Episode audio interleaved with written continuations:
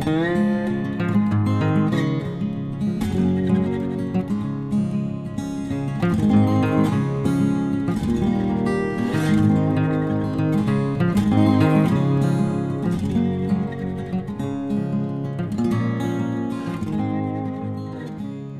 Pferdefreunde, ich bin Johanna von Intuitive Equestrian. Und ich bin Sven. Schön, dass ihr wieder eingeschaltet habt. Schön, dass wir endlich mal wieder eine Folge aufnehmen können. Ja, ist ein bisschen hier. Ja, irgendwie schon. Wir haben viel zu tun. Aber für die Folge diesmal habe ich mir ein Thema ausgesucht. Das wurde so viel gefragt, seitdem es unseren Podcast gibt, dass ich das jetzt einfach mal aufrollen Und muss. wir wollten diesen, diese Folge sowieso schon ewig mal Ja. wieder auf, mal, mal aufnehmen. Auch. Und äh, wir sprechen heute auch über Probleme, die auch immer wieder über Social Media angesprochen oder angefragt werden, wenn ihr irgendwie über unseren Podcast stolpert. Deshalb geht es heute um das Thema Ausreiten.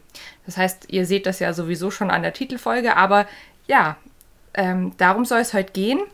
Und ich möchte dazu sagen, wir haben auch mal vor ja, fast zwei Jahren inzwischen ähm, eine unserer ersten Folge aufgenommen. Da ging es auch um Geländetraining. Genau. Geländetraining- Ich glaub, Folge 6 war das. Genau, die große weite Welt, so haben wir es, glaube ich, genannt, ist bis heute auch unsere meistgehörte Folge. Also so viel dazu, wie arg euch das Thema beschäftigt. Ja.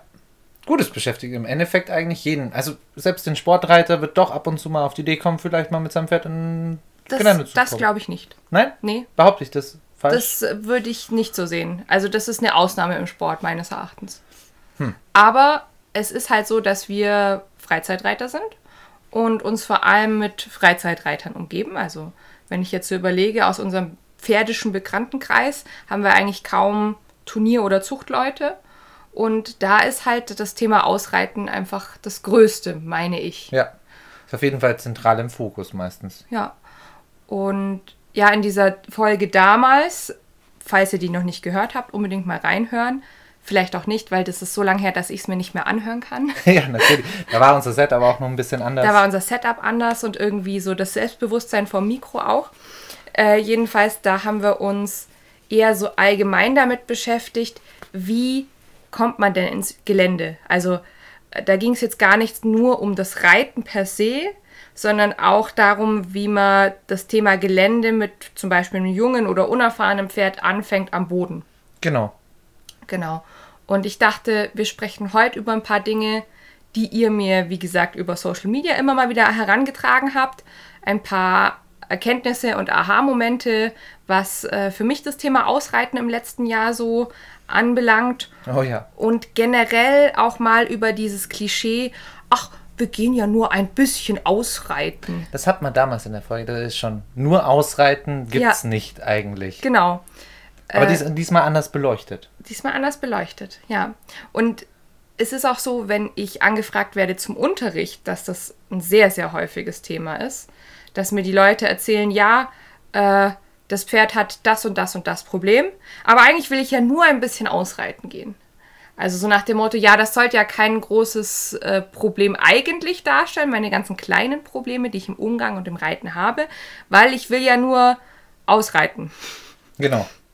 Aber wir, wir holen uns einfach am besten gleich von Anfang an. Nicht, es ist nicht nur Es Ausreiten. ist nicht nur ausreiten. Das Ausreiten ist eine der größeren, das ist eigentlich ein, ein Ziel des Trainings. Das Ziel des Trainings, was du ähm, auf dem Platz zum Beispiel machst. Ziel des Trainings, was du im Boden machst. Ziel äh, des Trainings, wenn du Bodenarbeit ähm, und Führtraining machst.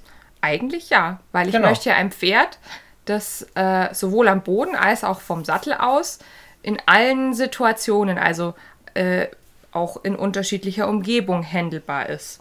Und vor allem auch in verschiedenen Geschwindigkeiten handelbar ist. Ja, Man kann nämlich nie sagen, in welchen Gesch- Geschwindigkeiten man im, im Zweifel draußen unterwegs sein muss. ja, gibt Situationen, in denen ist es unvermeidbar. da wirst du nachher bestimmt eine Ja. Anekdote äh, zu erzählen haben. Und ähm, was ich jetzt halt, was ich so viel mitbekommen habe, ist, dass sich viele dieses Ausreiten wünschen wie auf Schienen.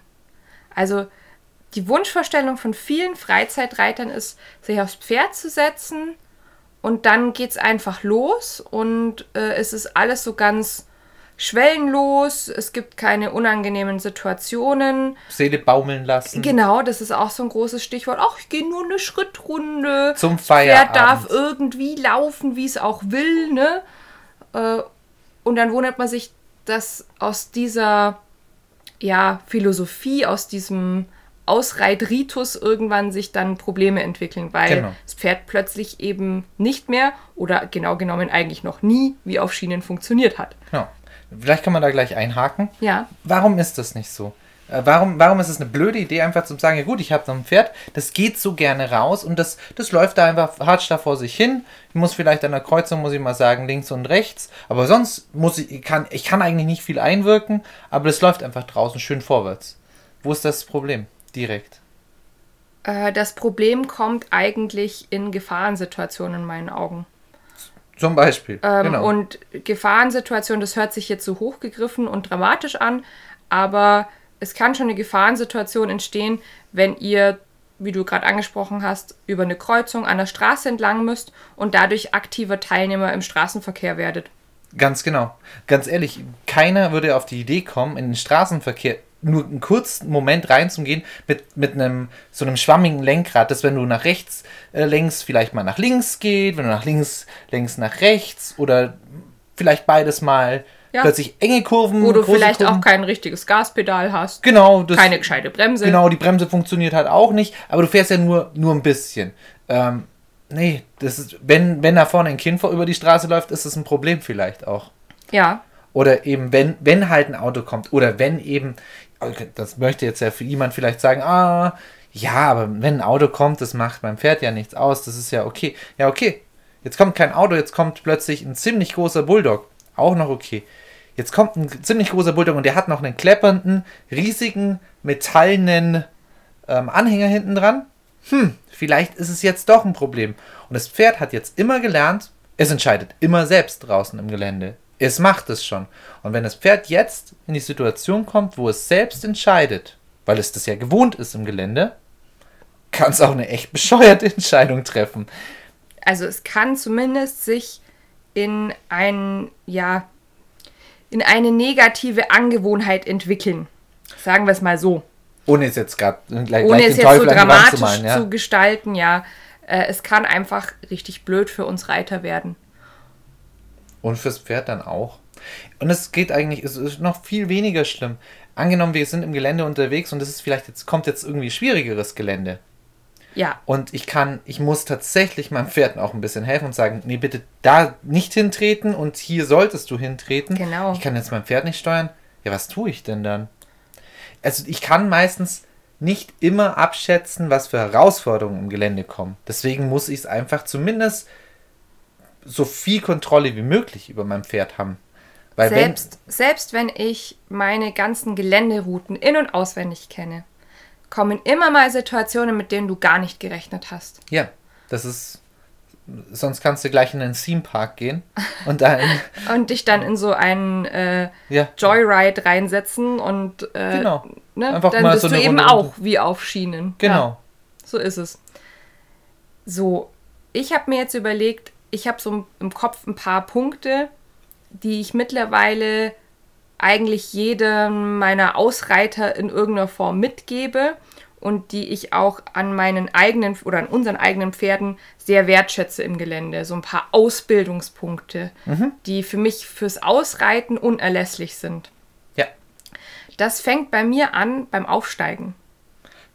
Bei- Ich, bei mir wird es sogar noch viel früher anfangen. Ja, sp- sprich. Für mich ist ganz wichtig, dass ein gewisses Maß an Nachgiebigkeit ähm, am Kopf schon bereits da ist.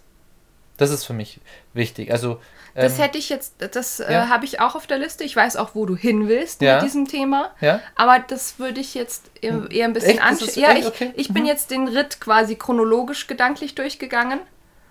Ja, okay, ich war noch nicht chron- äh, Für mich Und- doch, ich auch schon. Aber egal, mach weiter, mach weiter. Ähm, bist, du, bist du halt wieder mal anders. äh, Bist du anderer Meinung als ich. Ist okay, ist okay.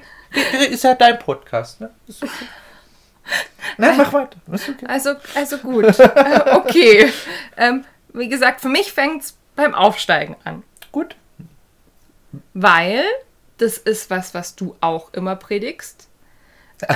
ähm, wir nehmen an, aus irgendeinem dummen Zufall müsst ihr draußen vom Pferd absteigen. Oder wurdet abgesteigt. Oder wurdet abgestiegen, Rutscht. alias runtergeschmissen, Ist runtergeschmissen nicht. Oder vielleicht einfach über den Poppes runtergerutscht. gefallen. Gefallen würde ich es nicht nennen. Ja, ja, jedenfalls, ihr seid, ihr habt euch äh, freiwillig oder unfreiwillig von eurem Pferd getrennt. Reiterlich. Ja? Ja. Äh, ihr müsst ja wieder auf das Pferd raufkommen. Ja. Und wenn. Also es gibt natürlich die Pferde, die einfach aufgrund ihrer Größe das nicht anbieten, dass man von unten aufsteigt. Oder Menschen haben körperliche Einschränkungen bezüglich des Aufsteigens. Genau. Dann muss es euch zumindest not, äh, äh, möglich sein, dass ihr äh, mit einer Aufstiegshilfe aufsteigt, die ihr nicht gewohnt seid, weil dann müsst ihr sowas wie eine Parkbank nutzen. Oder den Baumstumpf oder Holzstapel am Waldrand oder sowas, ja. Und das heißt, euer Pferd muss eigentlich an die Aufstiegshilfe wirklich zuverlässig herantreten. Es muss stillstehen. Und ihr müsst euch darauf verlassen, dass es auch keinen Alleinstart macht, sobald euer Hinterteil den Sattel berührt. Genau. Dass ihr immer jemand bräuchtet, der irgendwie vorne festhält. Der noch oder so. mithält, genau, Genau. weil äh, euer Pferd marschiert ja quasi schon los, bevor ihr im zweiten Steigbügel seid. Genau. Und da ist eben auch wichtig, da muss man auch wirklich ehrlich zu sich selber sein, es gehört ein gewisses Grundmaß zu uns Reitern. Und auch für den Freizeitreitern, der nur ausreiten will, braucht auch eine Grundfitness. Und ich würde sagen, da fängt sie an, die Grundfitness, in gewissen Weisen. Ohne jetzt zu viel jetzt irgendwie ähm, Jemanden auszuschließen. auszuschließen. Ich sage nur, daran muss man zumindest arbeiten, dass man es kann. Ich, ich verlange nicht, dass, ich könnte es ja selber nicht, auf dem 1, 80. 1,80 Stockmaßpferd könnte ich niemals, gönn- boah, weiß nicht wie, vielleicht muss ich echt ordentlich springen.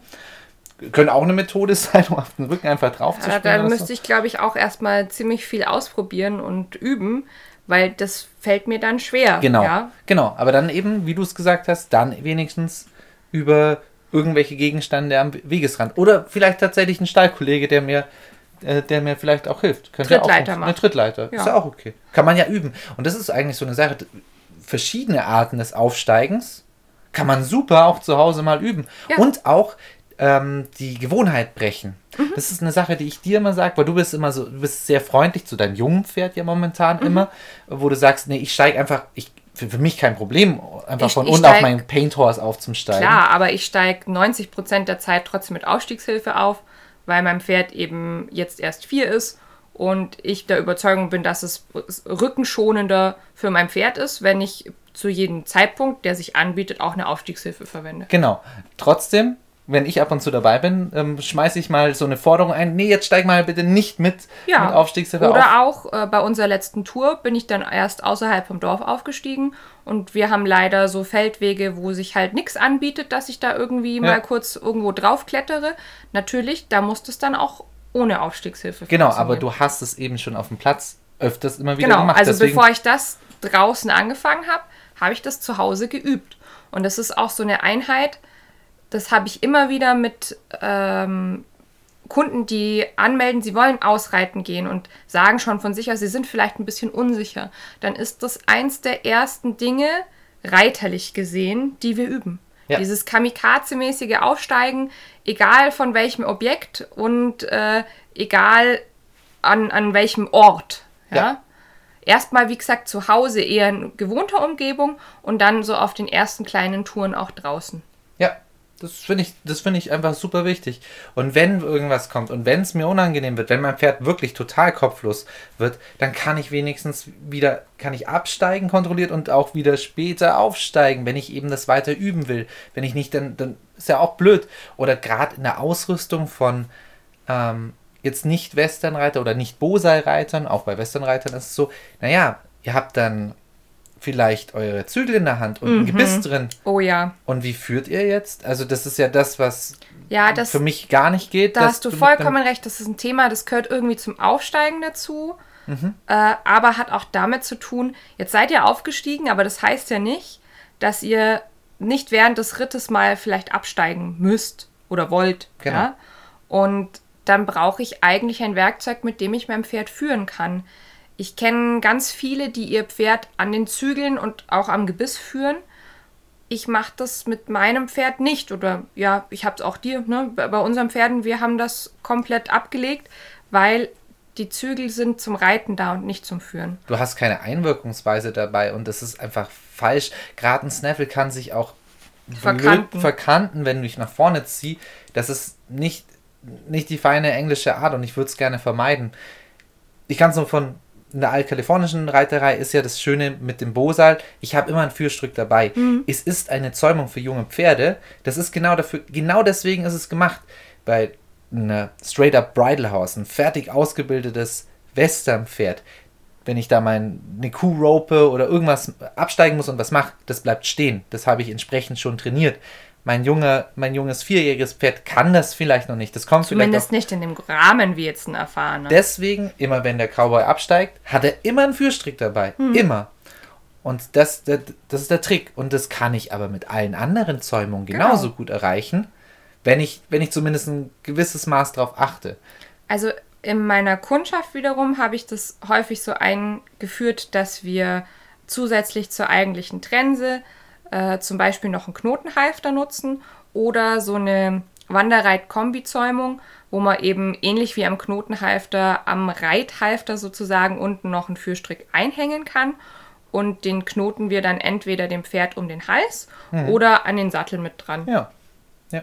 Also für, für die Zeit, die ihr den nicht braucht und dann eben reiten geht. Richtig. Also ja, das ist auch so ein Tool, da bin ich froh heute, dass ich es habe. Und ich weiß auch nicht, wie ich das früher gemacht habe, weil das war als ich äh, Reiten gelernt habe und auch als ich das Ausreiten angefangen habe, wir sind ja auf Wanderritte und so weiter auch gegangen, da war das ziemlich normal, dass wir halt einfach, ja, unsere Zügel hatten. Wir hatten sogar, beim Wanderreiten hatten wir sogar noch einen, Halfter mit unten drunter, mhm. aber die äh, Stricke, die Führseile, die haben wir häufig äh, nicht daran befestigt, sondern nur am Knauf vom Sattel befestigt und das war's.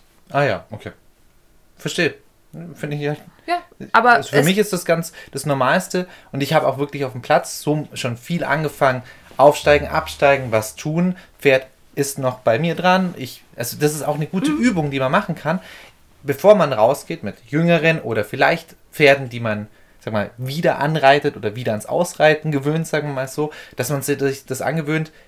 Ich, ich reite eine Runde, steig ab, tu was unten, steig wieder auf, reit wieder, steig wieder ab, genau. tu was, steig wieder auf. Da kommt so eine unglaubliche Routine rein. Und, und das Pferd lernt, sich auf den Menschen zu konzentrieren, egal ob er am Boden genau. oder im Sattel ist. Das ist. Das ist eine total gute Übung und das ist echt nicht schwer. Genau. Es, manchmal zum Beispiel mache ich es auch gerne äh, beim, beim Aufräumen oder beim Aufbauen von irgendwelchen ähm, Übungen, Stangen. Übungen, Stangen und so weiter. Dann räume ich eben die Stangen eben, steige ich ab, räume mal ein, zwei Stangen auf, reite noch mal eine Runde und dann steige ich wieder ab und räume den Rest von den Stangen auf genau. mit meinem Pferd dabei.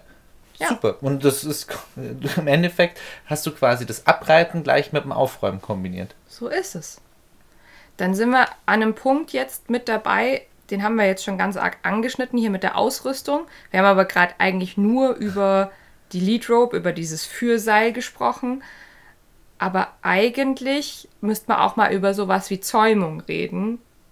Ja weil, also das ist ja so ein Thema, ne? ihr, ihr habt ja wahrscheinlich, die meisten von euch werden unsere äh, Folge zur kalifornischen Hackermore gehört haben und zum Bosal.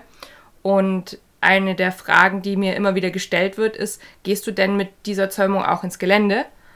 Weil in unseren deutschen Köpfen ist das irgendwie drin, dass man nur mit Gebiss rausgehen kann.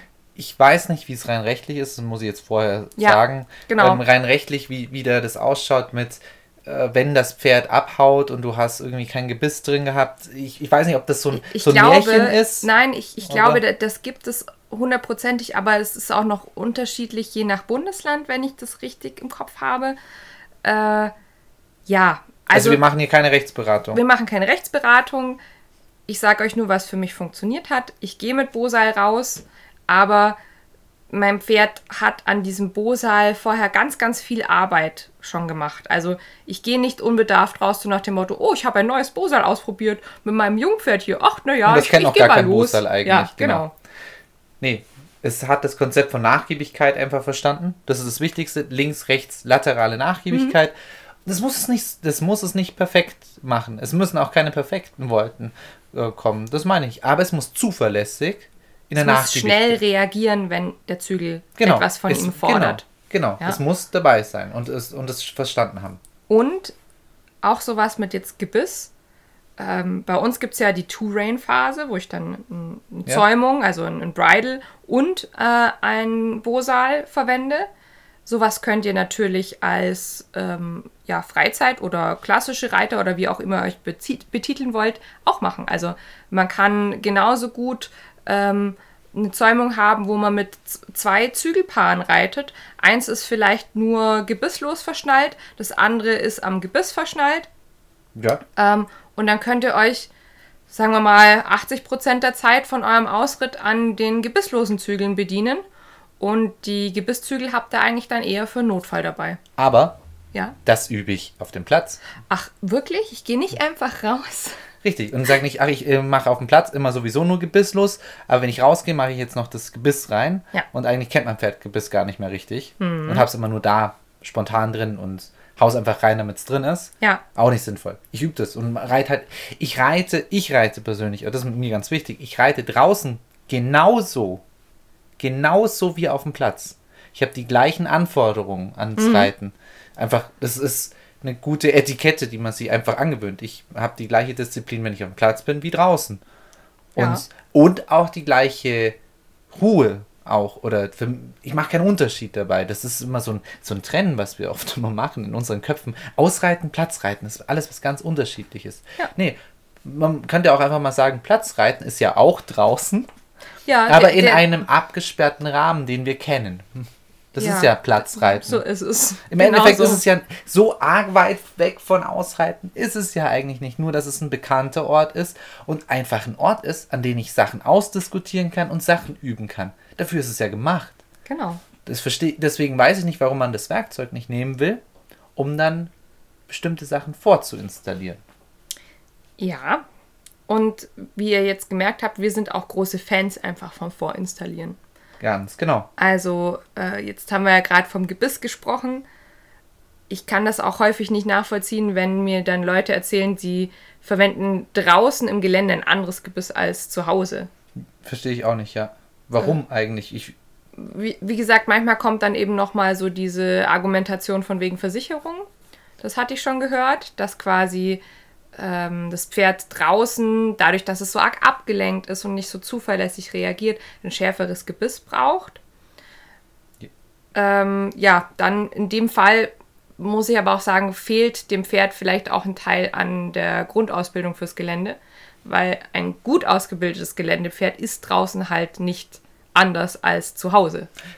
da muss ich, muss ich aber sagen, da muss ich auch erst hinkommen. Ja, Da- Also das kann nicht, du kriegst, kannst nicht mit deinem vierjährigen äh, Pferd die ganze Zeit ein Jahr lang nur auf dem Platz sein und dann sagst du, boah, jetzt funktioniert alles, ne? Aber mein Pferd ist alles super und geh dann raus und dann ist Ja. alles super draußen. Muss ich dir widersprechen, das, so funktioniert es natürlich nicht. Natürlich nicht. Das aber, was. aber was funktioniert, das würde ich Ja. dir jetzt noch, Ja. noch kurz hier rein sagen. Was funktioniert ist, dass mein Pferd weiß, was das bedeutet, wenn das Bein reinkommt und dass es sich trotzdem biegt, dass es sich erinnern kann, dass ich Sachen abfragen kann und dass ich es gewohnt bin, weil auch auf dem Platz, also ich weiß nicht, wie es euch geht, aber es glaube ich jedem schon mal auf dem Platz irgendwo mal ein Schrecker oder ein Aufreger im Pferd oder sonst irgendwas gekommen, da übe ich das doch genauso. Da kann ich doch auch, wenn mal was aus dem Gebüsch rausspringt, muss ich das vielleicht auch mal eine Runde üben, mein Pferd wieder unter Kontrolle zu bekommen. Genau. Genauso auch äh, ungewohnte Situationen oder unübersichtliche Situationen können mir natürlich zu Hause auch begegnen. Ja. Und mir dann dementsprechend auch schon Vorgeschmack darauf geben, was im Gelände für Probleme mit dem Pferd auftreten könnten oder eben nicht. Genau.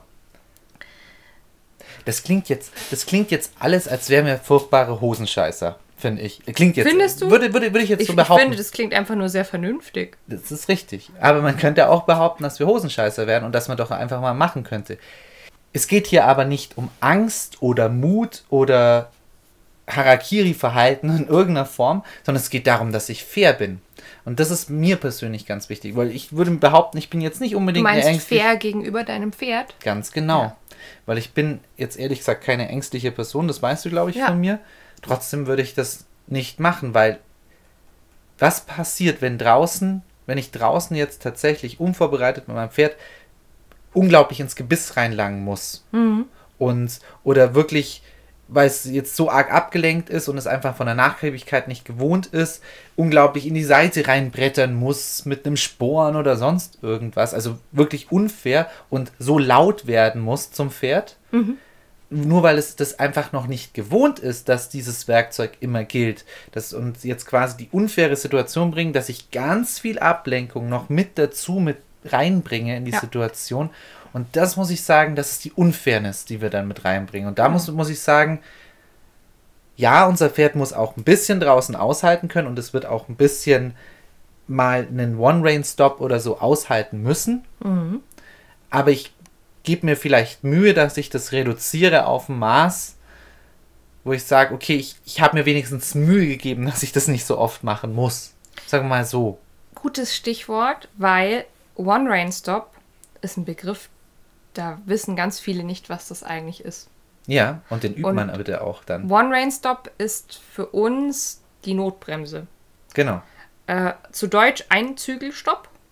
Und ich bringe meinen Pferden einfach relativ früh bei, wenn ich lediglich einen Zügel bediene und die Pferdenase dabei in Richtung meines Reiterbeins hole, soll es bitte stehen bleiben. Ich kann das nicht immer so abrupt machen wie jetzt aus dem Schritt. Also aus dem Schritt kann ich runtergreifen in meinen Zügel. Ähm, ich greife auch ziemlich nah äh, am Kopfstück tatsächlich zum Teil hin. Und dann hole ich das Pferd mit der Nase zu meinem Bein.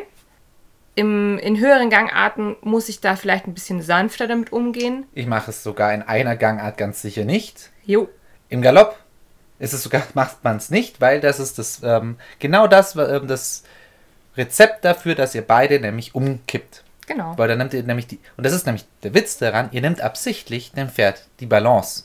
Ja. Es geht darum, die Balance zu nehmen. Weil wenn das Pferd mit der Nase in Richtung Rumpf sich streckt, oder biegt besser gesagt, äh, muss es die Hinterbeine bewegen.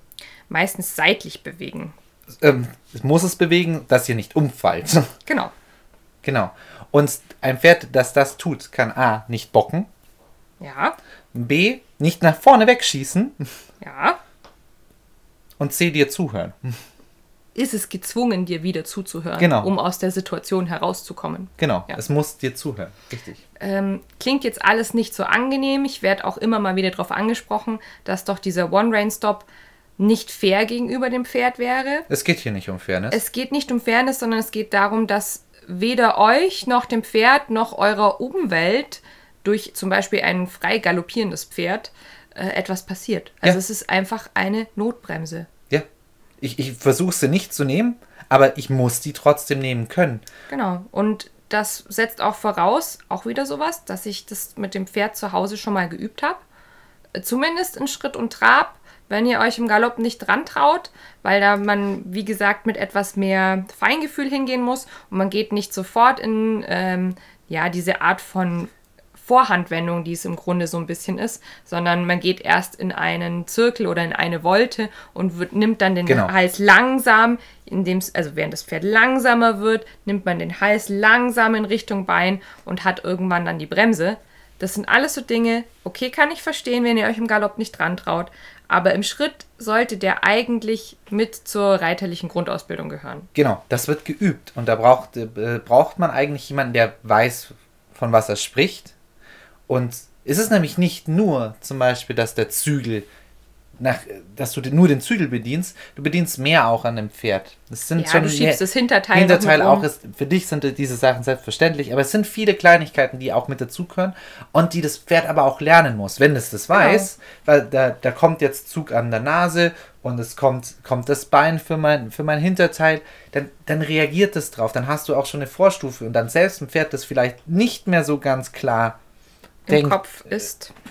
weiß, kann, hat die Chance, das sanfte Signal zu, zu mitzubekommen und ich muss nicht wie ein wie irre quasi im Gebiss zum Genau. Beispiel zerren. Wenn ihr das nämlich mit einem Pferd macht, das bereits in einem in einer Stresssituation, in einem Stresslevel ist und das hat vorher noch nie sich mit dem Einzügelstopp beschäftigen müssen. Ja. Dann kann es sein, dass es sich dagegen sperrt, dass es noch mehr in den Stress kommt, dass es verunsichert ist. Ihr seid nochmal dazu verunsichert. Äh, das ist auch sowas, wenn ihr auf einem Pferd sitzt und ihr habt es vielleicht noch so unter Kontrolle gebracht über einen One-Rain-Stop und ihr haltet gerade die Pferdenase an euer Bein, aber ihr merkt, dass das Pferd unter euch eigentlich jetzt kurz vorm Explodieren ist. Ja, Das ist kein schönes Gefühl und das ist für das Pferd mit Sicherheit auch kein schönes Gefühl. richtig. Also es ist halt auch gegenüber dem Pferd nur fair, wenn es einfach mal beigebracht bekommen hat, was ein Einzügelstopp ist. Ja, Ne? Erstmal in einem sicheren Rahmen, ähm, auch viel mit Lob. Ne? Das ist wieder was, ich habe das am Anfang jetzt viel mit Futterlob mit meinem jungen Pferd sogar verbunden. Und ja, einfach einer gewissen Ruhe auch. Genau. Selbstverständlichkeit. Aber auch auf keinen Fall an einem Punkt aufhören und sagen, okay, jetzt habe ich das alles ganz sanft beigebracht. Ich hoffe, ich und, und bete dann, ich, dass ich es nie einsetzen werden muss. Nein, ich mach, ich muss es leider auch mal auf dem Reitplatz wirklich auch richtig operativ einsetzen. Voll, also wirklich auch in einer Geschwindigkeit und wirklich mal sagen, halt, stopp, ich brauche jetzt, ich brauche dich sofort hier drin, wir müssen sofort anhalten und sonst irgendwas. Ja. Und das auch wirklich auch mit einem gewissen Maß an Druck. Aber das gehört dazu, so wie ich in der, in der natürlich in der Fahrschule zum Beispiel, Muss man ja auch mal eine Sicherheitsbremsung machen. ich, ja? ich fahre nicht an jede Kreuzung hin Ja. und, und bremse so, natürlich nicht. Aber es ist, wäre wirklich gut, wenn ich die einmal ordentlich geübt habe und die auch ein bisschen im Hinterkopf habe, damit ich weiß, wie arg fest ich die Bremse drücken muss, damit ich bremsen kann auch. Und auch wie lang der Bremsweg ist. Das sind wir jetzt auch wieder so, ne? Genau. Ich muss ja, das mache ich ja auch mit jedem neuen Auto, dass ich erstmal so ein bisschen austeste, wie reagiert das, wie fühlt sich das an beim Fahren. Bei Pferden ist das im Übrigen genauso. Wenn ihr jetzt auf ein Pferd sitzt, das ihr normalerweise nicht reitet, weil ihr zum Beispiel von einer Bekannten, von einer Stallkollegin ein Pferd ausgeliehen bekommen habt fürs Gelände draußen, dreht erstmal eine Runde zu Hause mit dem, testet es einfach ein bisschen aus, nur damit ihr so ein bisschen mal hinfühlen könnt, wie das Pferd so tickt. Wo sind die Knöpfe? Wo sind die Knöpfe? Wo muss ich vielleicht mit Fingerspitzengefühl rangehen? Wo muss ich vielleicht ein bisschen energischer sein?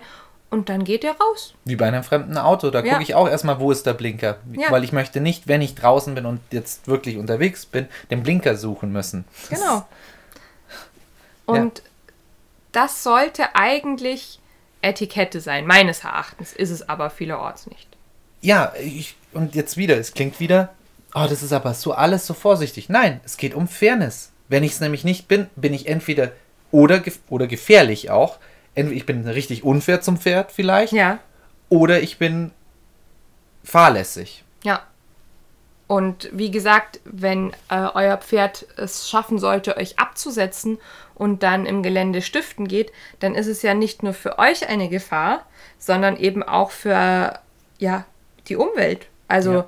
ähm, alle, die an diesem fliehenden Pferd vorbeikommen, sind natürlich mitunter gefährdet, dass da irgendein Unfall passiert, dass das Pferd blöd in die Reihen läuft, ähm, dass sie vielleicht selber eine Vollbremsung machen müssen und dadurch dann einen Unfall haben.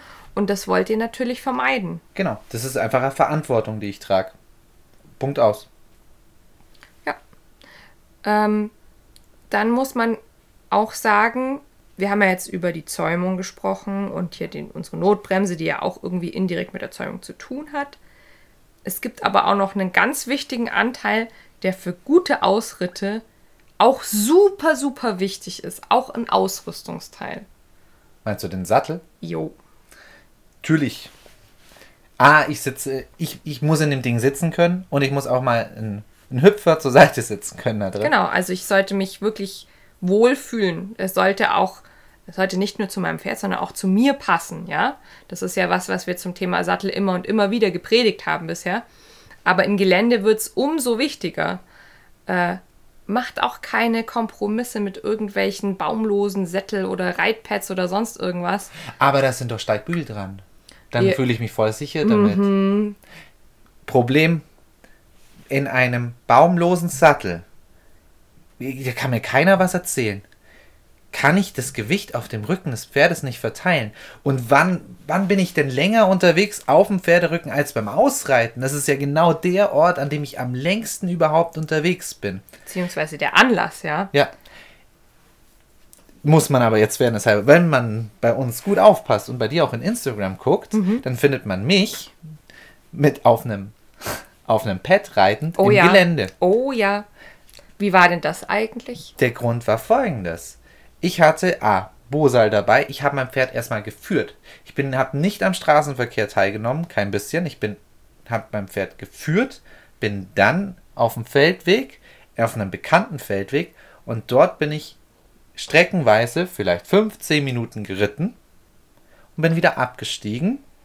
Sobald eine unübersichtliche Situation war, abgestiegen und dann bin ich vielleicht in einer richtig guten Stelle, die ich wieder kannte, bin ich wieder drauf. Genau.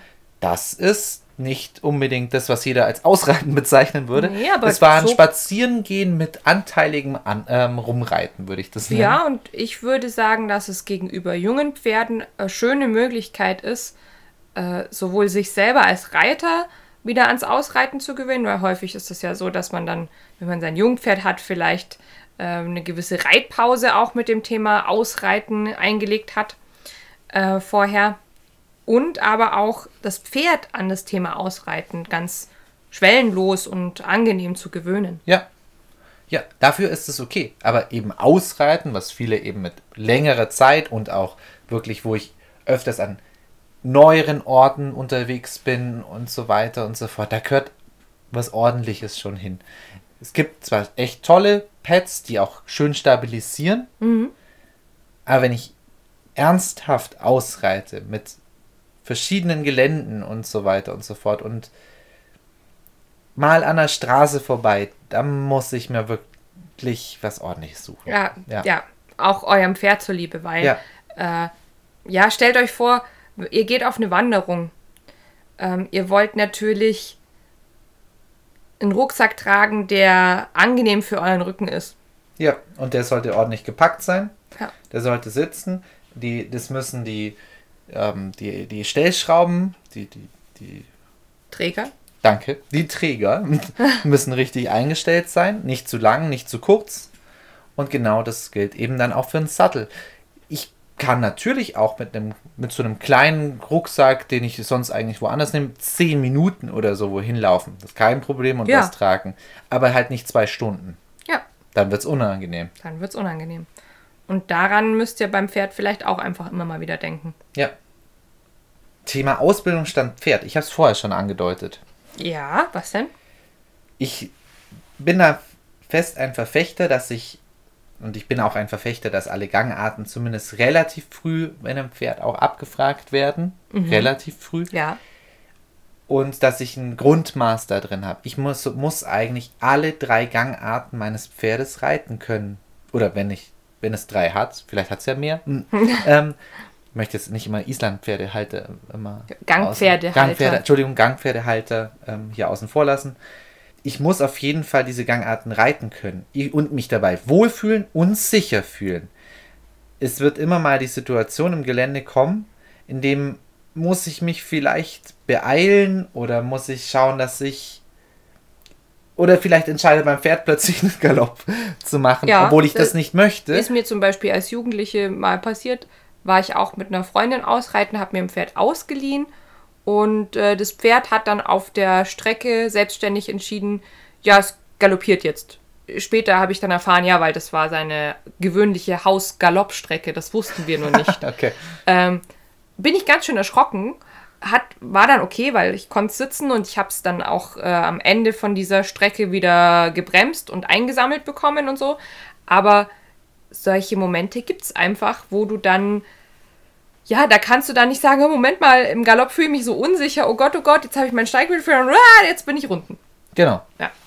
Richtig. Ich muss mich dabei sicher fühlen. Ich muss es kennen und gut ist.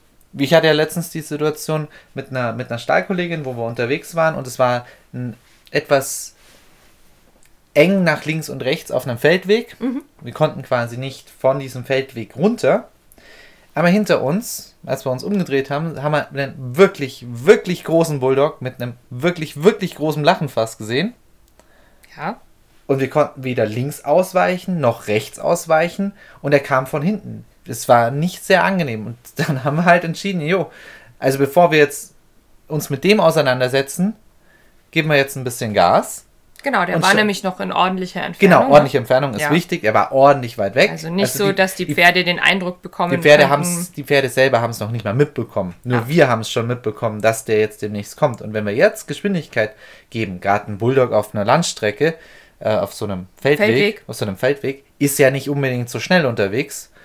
Und wenn er freundlich ist, tut er auch vielleicht ein bisschen langsamer. Dann haben wir einfach ein bisschen Gas Ja. gegeben. Und es war gar kein Problem. Ja, Weil, so ist es. weil, weil es einfach Standardrepertoire eben einfach war. Genau. Und so hat sich dann gut angefühlt. Dann eine Stelle gesucht, wo wir kurz halten konnten, ihn vorbeifahren lassen konnten. Und dann, dann sind wir ihm natürlich auch noch kurz hinterhergetrabt, damit, Ja. damit das auch gleich geklärt war. Und dann war das schon, war das okay. Ja, Deswegen alle Gangarten. das sind so Momente, da braucht man es dann, genau. ja. Das wäre jetzt nur einer, der mir jetzt spontan, gerade in neuerer Zeit passiert ist eben. Ja, ähm, also jetzt mit dem Galopp in, in der Form hatte ich das, glaube ich, noch gar nie, aber dass wir dann mal gesagt haben, oh, jetzt hier die Kreuzung, wir traben mal kurz über die Kreuzung, weil ich in der Ferne schon äh, Verkehr oder sowas sehe, sowas haben wir schon gemacht. Was ist im Sommer, wenn, wenn ein Gewitter aufzieht, doch Oh, ziemlich ja, ja, spontan. Also ist jetzt vielleicht sollte man schon schauen, dass man, dass man das Vorfeld, aber na, passieren manche Dinge, Mhm. dann möchte ich vielleicht auch mal ein bisschen Geschwindigkeit haben. Ja. Das sind einfach Sachen, die gehören dazu. Klingt jetzt aber auch nicht, klingt jetzt dramatisch, oh nein, da muss ich ja alle Gangarten, muss ich ja arbeiten, muss ich ja ewig Nee, lang. Nein, es, es geht einfach nur darum, ums Gefühl. Da, dass ich dass ich es einigermaßen gut kann, dass ich mich nicht unwohl damit fühle und mein Pferd Dass es ich auch nicht tragen von, kann. von wenigen Galoppsprüngen den Halt verliere. Genau, Ja. richtig. Äh, was jetzt das Pferd anbelangt, möchte ich auch noch was ansprechen, auch äh, Ausbildungsstand, dieses Stichwort, Untergründe. Ah, Ähm, das ist auch so was, was mir immer wieder herangetragen wird, dass Pferde ja sensibel reagieren, wenn dann draußen im Gelände der Untergrund sich verändert. ja, mein, mein Pferd ist mal in eine Schneewehe reingetreten und, und ist unglaublich eskaliert, weil es so weit eingesunken ist. ja, das, damit hat sie nicht gerechnet. Damit ne? hat sie nicht gerechnet. Sie, sie dachte, wir, wir werden da jetzt für immer stecken bleiben und kommen nicht mehr raus. Sie hat, sie hat unglaublich den Spanier ausgepackt, würde ich sagen. Also sie hat sehr viel äh, Bewegung. Beine in- geschmissen. Ja, aber in alle Richtungen. Sah unglaublich gut, glaube ich, aus, ja. Ja, aber also das ist ja jetzt noch so eine Sache, da kannst du dann drüber lachen, Ja, richtig. weil, weil das so ein Schreckmoment ist.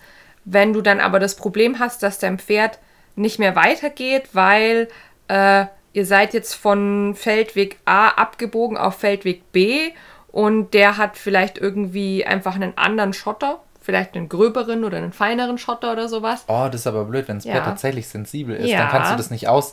Dann kannst du nicht wissen, ist es jetzt Genau, tatsächlich d- sensibel? das ist nämlich jetzt, was ich ansprechen möchte. Mhm. Die Hufe.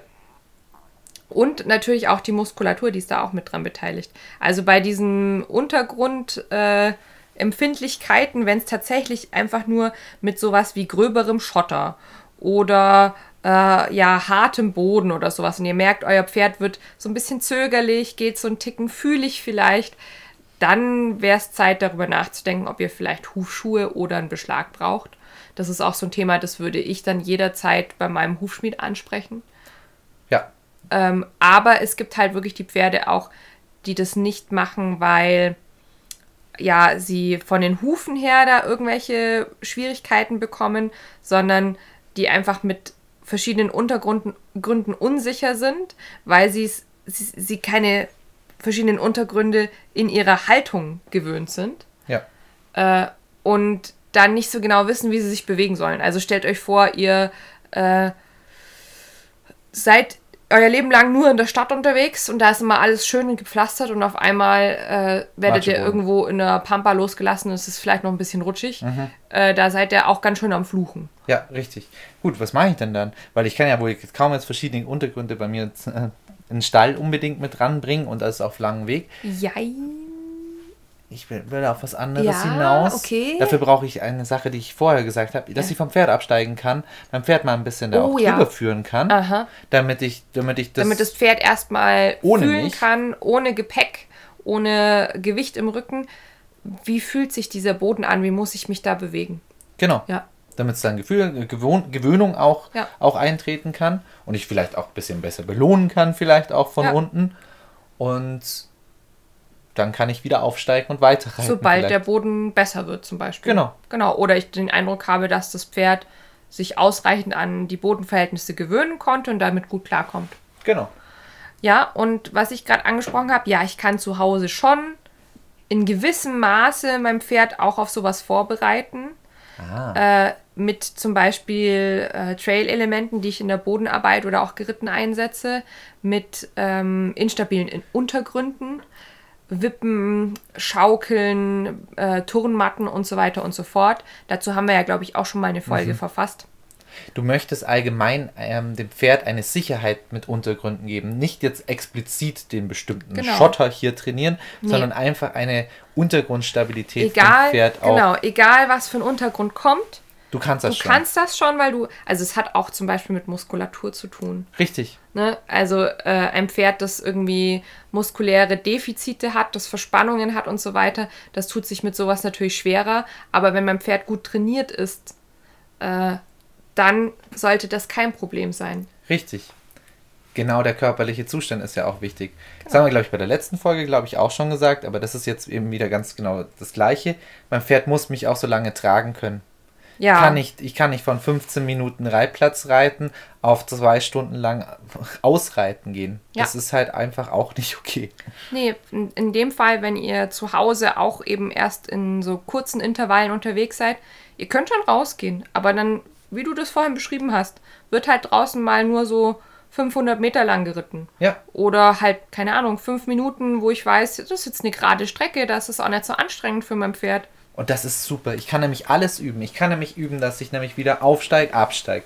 Ich kann einfach üben, dass, dass ich auch mal führe. Mein Pferd kann sich ganz lange dran gewöhnen. Ist eine Stelle unsicher, kann ich und ich mich selbst dabei nicht gut fühle, wenn ich mein Pferd jetzt, jetzt noch auf dem Pferd oben sitzen muss und jetzt eine schwierige Stelle auch noch lösen muss, weil ich das jetzt noch nicht so oft gemacht habe und mich einfach unten schon wohler fühle. Dann kann ich absteigen und das da lösen. Also, Du hast einfach von, von dieser Art und Weise hast du so viele Vorteile, weil spazieren gehen, das können viele Pferde schon, schon so lange einfach, weil fürs Laufen sind sie auch gemacht.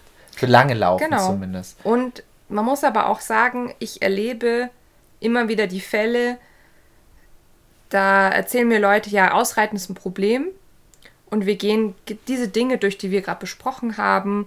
Und im Grunde hört sich eigentlich soweit alles gut an. Und dann kommen wir zu dem Punkt, dass die Leute mit ihrem Pferd niemals spazieren waren. Das ist halt auch wieder so ein Punkt. Darum ging es ja auch in dieser ersten Folge von vor ein paar Jahren. Ähm, da haben wir auch ganz viel darüber gesprochen, dass sich das natürlich dieses Thema Gelände am Boden eigentlich anfangen sollte. Weil, ja, wie gesagt, es kann immer mal sein, dass ihr aus irgendeinem Grund absteigen müsst. Und wenn ihr da nicht wisst, wie ihr euch auch verhalten müsst, wie man mit Gefahrensituationen, unübersichtlichen Kreuzungen und so weiter am besten umgeht, wie man das Pferd ja in, in seiner Führposition reguliert und so weiter, In die Aufmerksamkeit auch wieder Genau. bringt. dann kommen habt ihr halt verspielt. Ganz genau. Und da kommen wir auf den einen Punkt, den wir am Anfang angeteasert haben, wo ich gesagt habe, das ist das Erste, was ich sage, Ja. die Nachgiebigkeit am Kopf. Auch nicht nur lateral, links und rechts, sondern eben auch das Nachgeben nach unten. Dass ich ein Beruhigungs-, also A, das Nachgeben nach unten ist auch ein Abfragen ans Pferd. Du sollst aufpassen. der Konzentration, weil ich nämlich den, das Blickfeld des Pferdes damit beeinflusse. Also ein Pferd, äh, das den Kopf weit gehoben hat, äh, fixiert häufig irgendwas an, am Horizont, an der Horizontlinie. Ein Pferd, dessen Kopf ich senke, kann sich nicht mehr festglotzen, wie man so sagt, irgendwo, sondern ist gezwungen, leider erst mal den Boden anzugucken, aber manchmal ist das auch ganz wichtig. Ist vielleicht besser, einfach mal am Boden anzugucken, als Genau, weil äh, das ist wie wenn ich zu dir jetzt sage, Sven, mach mal die Augen zu. Wenn du darauf hören kannst, dann kommst du vielleicht plötzlich mal mal in der Situation an und im Hier und Jetzt. Da kann ich vielleicht mal kurz durchschnaufen. Genau, und auch. bist gedanklich eben nicht mehr äh, an der aufregenden Kreuzung da hinten. Genau, da kann ich nämlich selber mal Augen zu und auch wenn man selber mal die Augen zumacht, den Kopf nach unten nimmt, tendiert es schon, also ist es auch eine körperliche Reaktion, wo du sagst, okay, da schnaufe ich einfach, Genau. weil ich einfach anatomisch. Ja. Also sind wir uns einig, es ist einerseits dient es natürlich der Regulation, ähm, ist Teil vom Führtraining, aber es kann auch als Beruhigungssignal genutzt werden. Genau. Und das war ja für mich letzten Herbst, als für mich das Thema Ausreiten jetzt mit meinem Jungpferd wieder angefangen hat, so eine, eine riesige Erkenntnis, dass dieses Beruhigungssignal, das wir uns in den letzten Jahren am Boden erarbeitet haben, einfach so Gold wert im Sattel ist. Ja. Ähm, das habe ich, glaube ich, an verschiedensten Stellen schon erzählt. Äh, deswegen seht es mir nach, wenn ihr es jetzt zum fünften Mal hört. Aber es ist einfach für mich so ein krasses Erlebnis gewesen. Deswegen versuche ich das immer jedem mit äh, auf den Weg zu geben. Wenn ich abschnaube, also ich mache wirklich wie ein Pferd, ich mache es jetzt hier nicht vor, weil ich will das Mikrofon nicht so einnässen hier mit meinem Ekelhaft, Speichel. ekelhaft. Ähm, dann prustet mein Pferd auch ab. Mhm. Und ich selber habe dadurch den Effekt, ich habe einmal tief eingeatmet und so meinen gesamten, mein gesamtes Gesicht, Teile meines Oberkörpers einmal komplett gelockert. Und mein Pferd hat das auch gefühlt. Mhm. Also es hört mich einerseits und es fühlt aber auch, wie Mhm. ich entspanne und nimmt es dann mit an. Ich sag jetzt, was du jetzt nicht sagst, Ja. dass das jeder machen soll, unbedingt, aber Ja. jeder sollte vielleicht irgendeinen Weg in der Richtung finden. Genau. Für mich funktioniert einfach gut schon das Signal, das wir, das wir eingebaut haben bei der Rosi, weil bei Rosi das mit dem Kopfsenken einen unglaublichen Relief für sie bringt. Ja, Das war ja das, was wir am Boden bei ihr ganz lange erarbeitet haben und sie es super stabil macht. Also da kann wirklich viel passieren. Den Kopf, den nimmt sie eigentlich in allen Situationen runter und entspannt zumindest für einen kleinen Teil, wenn es jetzt was ganz Gefährliches ist vielleicht. Das gleiche habe ich aber auch geritten. Das heißt, ich kann das am Bosal oder an meinem Bit, kann ich das abfragen. Du den Kopf runter. Und genau das gleiche Gefühl, das die gleiche Einstellung, das gleiche Abschnauben, bringt Rosi dann durch diese Situation, äh, durch, durch dieses Signal. Das ist tatsächlich eher ein, mechanisches. Ein mechanisches Signal als tatsächlich Bei ein mir ist es akustisches. eher akustisch, beziehungsweise wie gesagt, Ja. mein Pferd fühlt mich Genau. auch. Ähm, einfach meine Gewichtsverlagerung, die Veränderung in meinem Körper. Aber es ist vor allem akustisch, ja. genau.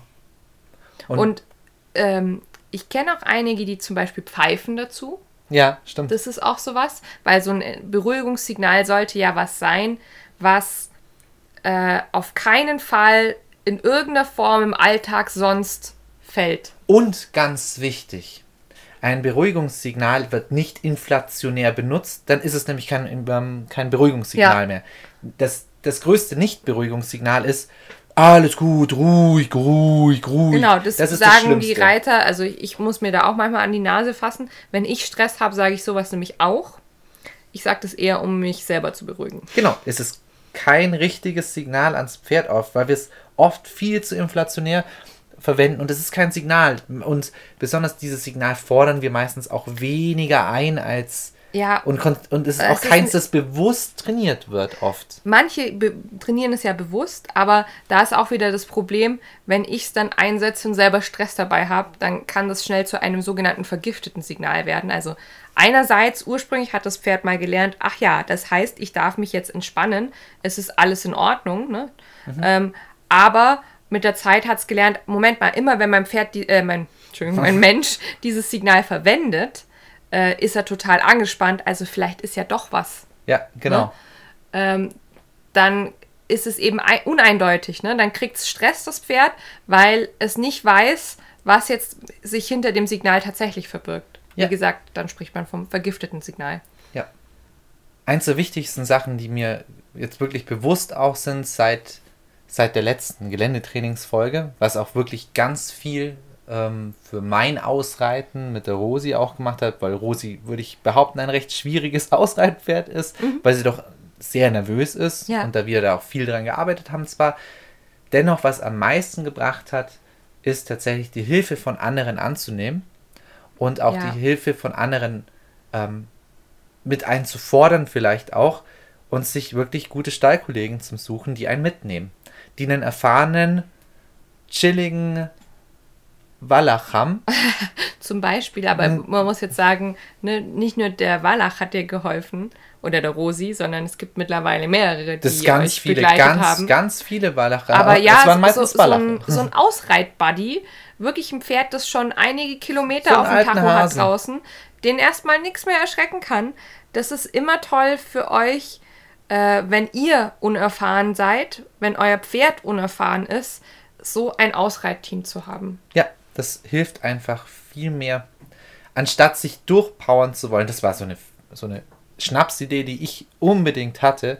Ich hatte die, wirklich dieses, da power ich mich durch. Das geht schon. Das geht schon. Wir müssen einfach durch viele schlechte Situationen kommen und da dann drüber reiten. Das, ist übrigens auch was, was ich häufig von Kunden dann höre. Ist immer sehr schwierig, weil einerseits will man ja dann äh, denjenigen nicht in seinem Aktionismus bremsen. Deswegen, ich betone dann immer so, ja, du weißt schon, du kannst das nicht übers Knie brechen, du solltest auch nicht immer äh, einfach einen Tag dir vornehmen, sondern achte eher so ein bisschen drauf, dass die äußeren Umstände, das Wetter und so weiter passen. Ich habe ich hab das, ich habe so einen auf Harakiri gemacht. Ich bin beim größten Sturm bin ich spazieren gegangen. Das weiß ich heute noch. Das war ein grauenvoller Spaziergang. Alleine mit dem nervösen vierjährigen Pferd bin ich spazieren Ich gegangen. hatte aber übrigens, weil du das gerade sagst, ich hatte auch kürzlich so einen, so einen Ja. schrecklichen Spaziergang, wo ich leider erst draußen gemerkt habe, dass es eine voll dumme Idee war, rauszugehen. ja, ja. Ähm, ich habe auch das Wetter falsch eingeschätzt. Ich glaube, bei dir und der Rosi war das damals auch so. Ich kann Nein. mich nämlich da voll dran erinnern. Das war nicht fa- falsch eingeschätzt. Nein? Da war ich einfach, da war ich einfach Harakiri. Und das muss man auch mal wirklich sagen und mal vielleicht mal reflektieren. Das war einfach nicht schlau. Da war ich einfach nicht. Ich habe da, da hast du noch zu mir gesagt, das weiß ich noch. Ähm, du hast, war immer schwer, mich zu bremsen damals auch. ja, Ähm, da habe ich dir manchmal echt nicht gut zugehört, muss ich echt zugeben. Ähm, und das habe ich jetzt, boah, das habe ich jetzt ins Mikrofon gesagt. Das ist ein riesiger Fehler gewesen. Auf jeden Fall sind wir da raus und ich habe einfach gemeint, ich muss das üben und ich muss das übers Knie brechen. Und ich, umso öfter ich mache, umso besser wird's. Nee, ich habe eigentlich sogar das Gegenteil provoziert. Es ist nicht besser geworden. Und es ist erst dann besser geworden, als ich geschaut habe, dass das Wetter passt, dass du eine Begleitung hattest. genau eine Begleitung hatte, die Chance nicht zu lange das macht, der Begleitung auch klar gesagt habe, du mach mal bitte langsam oder auch mal klar gesagt haben, oh, du, die Situation ist jetzt für mich und die Rosi wahrscheinlich gleich schwer, passe ein bisschen auf vielleicht, vielleicht reitest du zwischen uns und der, der Gefahr, das wäre vielleicht ganz cool. Oder kannst du mal vielleicht an dieses, ähm, an die Problemstelle hinreiten, dann kann mein Pferd da auch hinreiten. Das war, hat viel mehr gebracht, als stumpf sich durchzupowern. Das war eine blöde Entscheidung. Das war aus blöden männlichem Aktionismus, muss ich zugeben. Das war doof. Ja, ähm, also wie gesagt, mir ist es trotzdem auch passiert. Bei mir war es, glaube ich, kein äh, blöder Aktionismus, Das war aber einfach verschätzt. Ja. äh, ich habe mich wirklich neulich mal verschätzt. Ähm, vor kurzem war es nämlich plötzlich sehr winterlich äh, und es hatte geschneit und Schneeregen. Und ich hatte aber nicht so viel Zeit an dem Tag und wollte trotzdem meinem Pferd so wenigstens ein bisschen äh, so einmal um den Block quasi, so die kleine Dorfrunde führen. Das war voll dumm. Der Asphalt war ganz arg nass durch die Wetterverhältnisse. dann war es als Schneeregen, dann war es rutschig. Genau. Oh, fantastisch. Und äh, dann sind die, ähm, die Autos hinter uns so hergeschlittert. Die Hutze fand es richtig, richtig ungeil. Die fand es richtig dumm. Ähm, wir mussten uns einmal halb in so einen Vorgarten retten. Äh, und ich war einfach nur heilfroh, wie wir dann zu Hause waren. Ja. Ja. Aber wie gesagt, also solche, solche Momente wird es mit Sicherheit mal geben.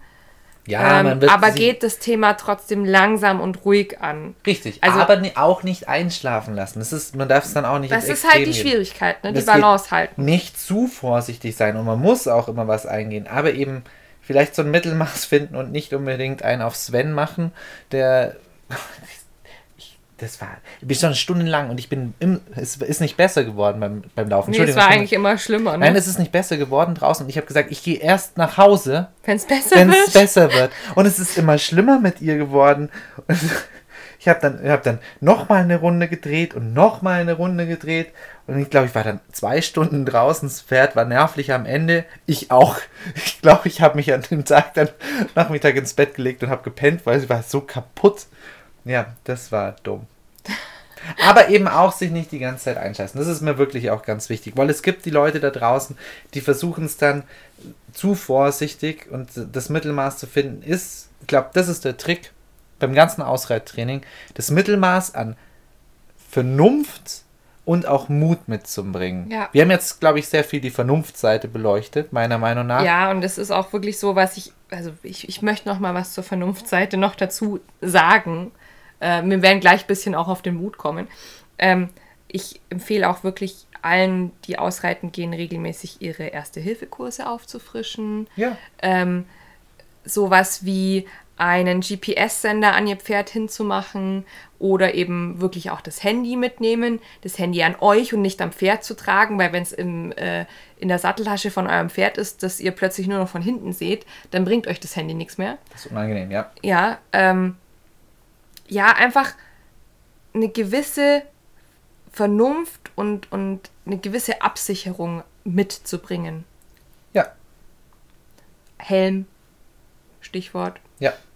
Ähm, auch sowas wie eine Weste, falls ihr das braucht, für euch, für eure persönliche Sicherheit. Ähm, ja. Ja, ich weiß, Ja. wir haben über das Thema Rückenprotektor und Weste schon häufiger gesprochen. So- Deswegen sage ich, wenn du das für deine persönliche Sicherheit brauchst, So viel wie, so viel wie nötig. Das, Genau. ist, das ist eben das. So viel wie nötig. Da muss man das, das muss man auch wirklich abschätzen und das. Aber, und jetzt kommt die Sache mit dem Mut, ihr könnt eingepackt sein bis zur Nasenspitze, wie so ein Michelin-Männchen. Äh, und trotzdem kann sich alles scheiße anfühlen, was ihr tut. Also ihr müsst es noch mit so einer gewissen Lässigkeit und äh, ja, einer Zuversicht angehen. Ja, und tatsächlich nicht jede Stelle 10.000 Mal überdenken. Nee. Und auch einfach mal, auch einfach mal machen. Es, das, das Schöne ist, aus der Vernunft, die wir vorher beschrieben haben, und das ist eigentlich der Schlüssel, durch die Vernunft und durch die Sachen, die wir mitnehmen, haben wir auch ein viel, ein ganz anderes Selbstbewusstsein. Um das geht es eigentlich hier. Durch das, dass wir wissen in Situationen, wir haben unsere Hausaufgaben gemacht. Ich, mein Pferd hat die richtige Ausrüstung. Ich habe die richtige Ausrüstung. Mein Pferd weiß, was es zu tun hat, wenn ich was sage. Jetzt kommt gleich eine schwere Situation. Ich habe so viel, kann mir gar nichts passieren. Ich Genau. krieg das schon Gibt hin. Sowohl euch als auch eurem Pferd einfach ein gewisses Selbstbewusstsein. Genau, weil Selbstbewusstsein kann man nicht herzaubern. Das Nee. funktioniert so nicht. Das kann ich mir nur aufbauen und das kriege ich nur, indem ich immer wieder kleine Situationen A meister und B aber auch das Wissen und den Rückhalt habe. Ich, ich habe mich vorbereitet. Das kennt doch jeder vielleicht. Vor einer Prüfung habe ich vielleicht auch immer mal Angst, aber vor Prüfungen, auf die ich mal wirklich ordentlich gelernt habe, da habe ich auch nicht so unglaublich viel Angst. Da habe ich viel weniger Angst und viel Weniger weniger, Druck, Stress, ja. Stress. Und meistens macht das sogar eine bessere Note aus, weil ich einfach lässiger reingehen kann, Mhm. als, als wenn ich einfach nichts tue. Wir haben ja zusammen, glaube ich, so mitunter unser unangenehmstes Ausreiterlebnis gehabt. Aber es war trotzdem cool. Aber wir sind alle sicher heimgekommen es war auch irgendwie cool, ja. Ja. Also es ist eigentlich auch eine ganz gute Geschichte. Äh, dieses Frühjahr, das ist noch gar nicht so lange her, ne? ja, Wann war das? Aber das war, Februar? das war noch nicht früher, es war noch im Winter ja, eigentlich. aber es war so der erste schöne Tag. Und wir ich, natürlich. Ich weiß das noch, weil ich habe noch gesagt, oh, ich bin ohne Anorak unterwegs, wow. Und wir sind raus, ne? Mit Ja. unseren Pferden, du mit der Rosi, ich mit der Hutze. Genau. Und wir sind eine Strecke gegangen, die kannte ich jetzt noch nicht. Ich kannte die, ich bin jetzt schon sehr oft geritten und auch schon, also kann ich recht gut, deswegen, sonst hätte ich jetzt nicht, nicht als Jungpferdereiter da mitgenommen, Mhm. eine Situation. Ich konnte die eigentlich gut einsehen und es war eine, und auch keine mit viel Verkehr und so weiter und Genau. so fort. Eigentlich gut, gut durchdachte Und- Reittour. Äh, Wir haben auch unsere Abfolge so ein bisschen verändert. Normalerweise reiten Hutze und ich voraus und ihr hinterher. Also das hat sich einfach bei uns am meisten bewährt. Ähm, aus irgendeinem Grund haben wir euch aber diesmal vorgehen lassen. Es ging so einen Berg hoch und wir waren am Waldrand. Genau. Und dann gab es da nochmal so ein ordentliches Raschelgrasfeld. Also wir haben ja diese hohen Schilfgrasfelder viel Ja. bei uns in der Region, weil damit, glaube ich, Biogas. Biogas gemacht wird, genau. Und auf jeden Fall, da befinden sich immer mal wieder Wildtiere drin. Ja. Das wissen wir und da, wir sind entsprechend eigentlich kennen wir die Etikette normalerweise, wenn wir an so ein Feld hin reiten, wir unterhalten uns extra laut. Ähm, es wird vielleicht auch mal irgendwie blöd gesungen oder sowas, ne? Viele Geräusche machen, dass die, die Tiere im Vorfeld wissen, dass wir kommen und nicht überrascht werden und plötzlich aus dem Feld rausbrechen. Wir waren auch nicht wirklich leise. Also als wir da geritten sind. Wir waren nur ein bisschen konzentriert. Also du hast schon gemerkt, die Mädels sind schon nervös geworden, als wir da hingeritten Ja, genau. Und jeder war so ein bisschen auf sein Pferd konzentriert und auf einmal schießt aus dem Schilfgras Drei Meter vor mir. ein Reh raus. Ja, und das mit einem Affenzahn, das fand Rosi gar nicht gut. Und wir waren, es war sehr rutschig der Boden, es ging leicht bergauf. Genau, es war kein befestigter Feldweg, sondern eher so ein Grasweg und hatte eben noch einen nassen Boden. Und Rosi hat halt gesagt, oh nein, rückwärts. Und das war ein, was ist ein Übersteiger des Rückwärts? Ein Steigen. Äh, ein Steigen. Und sie hat tatsächlich ein bisschen den rutschigen Boden und das Gepäck das obendrauf. Mich vielleicht unterschätzt. Und dann sind wir beide, hat es sich eher mehr so auf ihren Pobbes gesetzt. und ist dann seitlich abgerollt. seitlich abgerollt, tatsächlich kurz über mein Bein drüber gerollt, ist aber nicht schlimm, nur ganz kurz. Ich hatte mein Bein relativ schnell aus den Steigböden draußen, als ich gemerkt habe, okay, ich rutsche jetzt gerade eben, weil ähm, ab, ab 90 Grad wird es äh, kritisch und habe auch versucht, ein bisschen wegzukommen. Hat sie sich, also sie hat sich nicht gewälzt mit dem Sattel oder sonst irgendwas, war einfach nur so auf die Seite aufgekommen, aufgestanden, Kopf, Einmal gesch- geschüttelt, Kopf geschüttelt, ich bin aufgestanden, hast dich auch einmal abgeklopft. abgeklopft, schnell noch kurz äh, mein, mein Bosal-Strick genommen. Ja, der nämlich Seil. mein Seil, das am, am Sattel war, gleich mal festgehalten, habe mein Pferd schon gehabt. Sie hat sich mal kurz beruhigt. Ich habe mich kurz abgetastet, alles gut. Guck mal noch mal kurz zu dir nach hinten, sehe, seh, ähm, äh, Hanna macht Training-Manöver hinter mir. Wir haben uns gespinnt, weil äh, Hutze natürlich mit erschrocken ist und mein äh, Notfallinstinkt sofort einkickte und gesagt hat, okay, One Rain Stop. Und ich habe natürlich, was da vor uns passiert ist, immer nur so ausschnittweise so, immer wenn wir uns halt dran vorbeigedreht haben, gesehen. ja. ja, aber dann hast du dich jetzt auch wieder beruhigt. Ja, So, ich bin noch ein paar Schritte dann wieder gegangen, Pferd äh, alles, alles abgetastet, geschaut, ob alles gut ist. Bei mir war alles gut, Pferd war alles gut, aufgesessen, weitergeritten. Und dann war auch alles gut eigentlich. Ja. Dann war alles ich, gut. ich muss sagen, ich, ich musste noch so ein bisschen an mir arbeiten, weil, wie du gesagt, nervlich runterkommen, ja. ich, ich hatte ja nicht genau gesehen, was vor mir passiert ist. du warst fester Meinung, dass, dass mein Bein weg ist. Ne? Ja, genau. Und ich es einfach nur nicht spüren Ähm, würde. Und hatte dann auch ein Jungpferd, das erstmal so die ersten paar, vielleicht 300, 400 Meter auch erstmal ein bisschen angeheizt war danach. Äh, aber danach sind- sind wir total gesittet und normal nach Hause gekommen und wir hatten auch im Anschluss daran überhaupt gar keine Probleme, auch nicht reiterlich. Ich bin an der äh, Stelle jetzt mittlerweile schon zwei, dreimal wieder vorbeigeritten. Muskelkater, du hattest, glaube ich, einen blauen Fleck. Ja, ich hatte, ich hatte einen leichten blauen Fleck. Ja. Das war okay. Also wenn ein Pferd dir aufs Bein drauf fällt, darfst du kurz einen blauen Fleck haben, ja. Und ich muss gestehen, in den ganzen Jahren, dass wir Pferde haben, und wie gesagt, wir sind früher auch Wanderreiten gegangen und wir waren viel im Gelände. Ich war auch viel, wie ich schon beschrieben habe, äh, im Teenageralter mit irgendwelchen Stallkolleginnen oder Freundinnen draußen und hatte dann fremde Pferde und so weiter. Das war das Schlimmste, was mir bisher draußen passiert ist. Ja, ich fand es nicht so schlimm. Und trotzdem sind wir eigentlich mit einem blauen Auge echt gut davon gekommen. Blauer Wade. Blaue Wade. Und was ich damit sagen will, ist, dadurch, dass wir so viele Sicherheitsvorkehrungen getroffen haben, ist aus diesem potenziell doch sehr gefährlichen Erlebnis eins geworden, wo man danach so ein bisschen auch. Eine coole, Ge- es ist eine coole es ist Geschichte. Eine coole geworden. Geschichte und ich habe wieder so ein, eine große Erfahrung mitgenommen. Also Ja, es war wieder was, wo ich sage, okay, ich habe jetzt einfach schon sehr viel erlebt. genau. Du, und, Es und, kann mich erstmal nicht so viel schocken. und du und dein Pferd hast, haben, haben es Oh auch ja, erlebt. war Also, auch für uns ne, äh, auch so eine der ersten großen Touren übrigens. Genau. Und auch mal das wirklich mal ein bisschen mehr Action, das was Ja. passiert ist auch. Und es war einfach auch wichtig, dass wir die Erfahrung auch machen. Und lieber passiert sowas dann mit einem blauen, mit einer blauen Wade, anstatt Mhm. dass dann wirklich was Schlimmes passiert. Was gut war, die Rosi kam nicht auf die Idee, wegzudüsen von mir. Das war sie einfach schon gewohnt, schon immer, weil wir das Ja. einfach immer wieder geübt haben. Wenn ich absteige, bleibt sie neben mir stehen. Egal wie ich absteige, Ja. bleibt sie neben mir. Und genau das hat sie auch gemacht. Die hat keine, keine Anstalten von, ich renn jetzt weg oder sonst Mhm. irgendwas gemacht.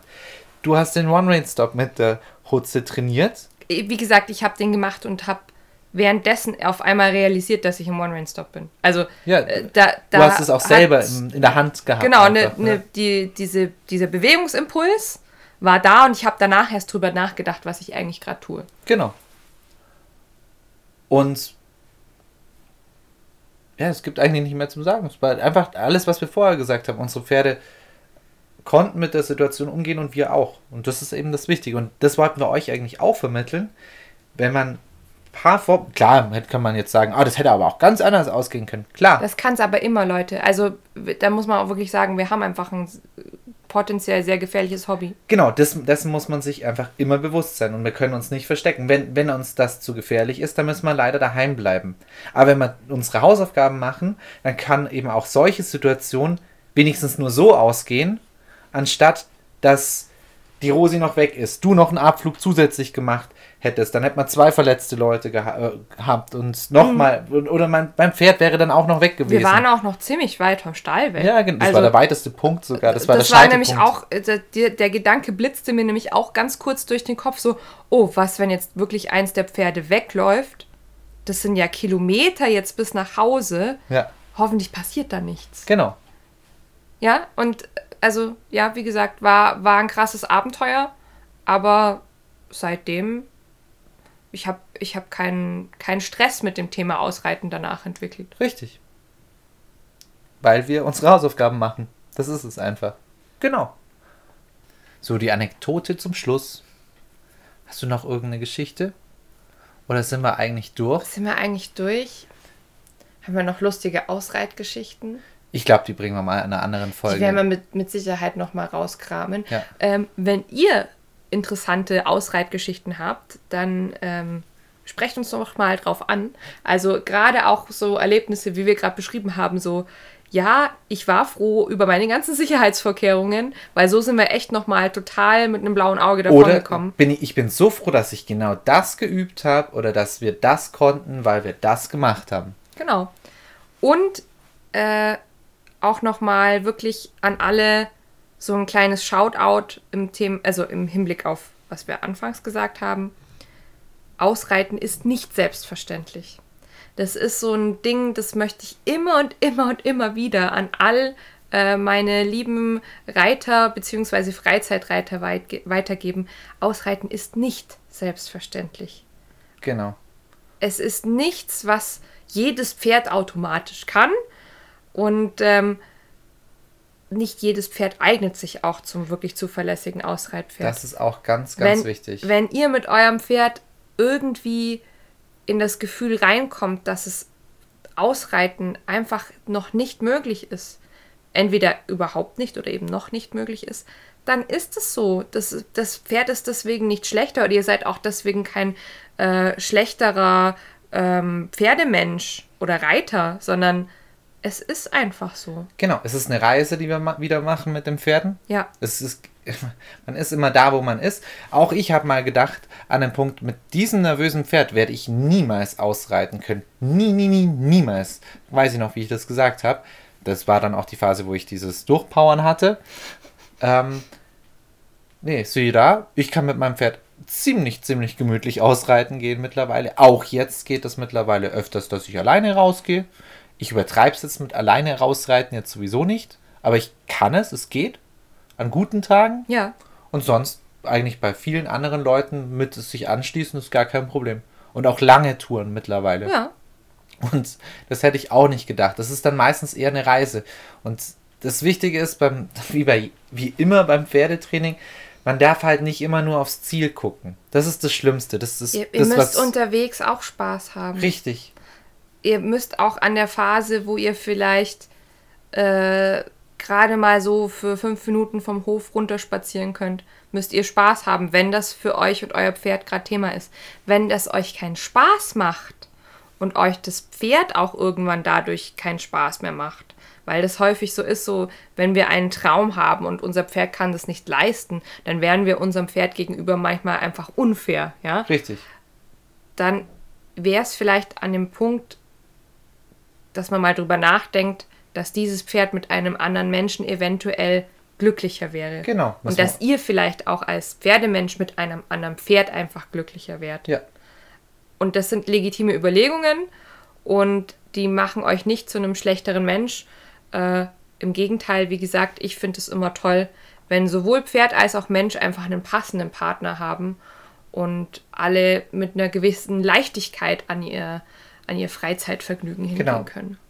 und über den Tellerrand rausgucken, anstatt nur auf das, oh nein, jetzt bin ich schlecht, weil ich verkaufe mein Pferd. Das ist nicht unbedingt das Schlechte. Vielleicht ist es Schlechte, dass man, dass man dem Pferd einfach nicht gerecht wird an der Stelle oder das Pferd einfach nicht für einen selber gut ist. Ich, ich mache mich nicht glücklich. Vorhaben. Ich mache mich ja nicht glücklich. Ja. Ja.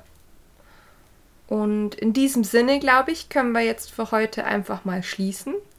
Mir hat es total viel Spaß gemacht, Ja, mal über das wie- Thema zu reden, mal wieder. Wir müssen mal wieder sagen, wir geben uns Mühe, öfters wieder zu podcasten, aber das ist einfach, es gibt so viel, es, Es passiert wird viel. wahrscheinlich auch, also ich kann schon mal anmelden, bis äh, etwa August, September diesen Jahres einfach noch so schwierig bleiben, weil ich einfach gerade wieder in Fortbildungen stecke und die sind halt vorher nicht abgeschlossen.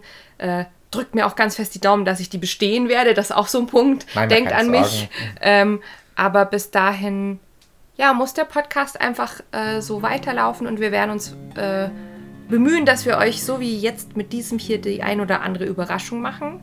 Geplant ist nämlich, dass dieser Podcast hier so ein kleines Osterei wird. Mal schauen, ob das jetzt noch klappt mit Schneiden und so weiter. Ja, Äh, wenn nicht, dann ist es eben ein äh, Nach-Osterei. Na, oh, oh, so ein liegen gebliebenes Osterei. Oh, darf ich das essen? Ja, ja, Oh. natürlich, Ja. das ist schon reduziert. Oh, das riecht noch komisch.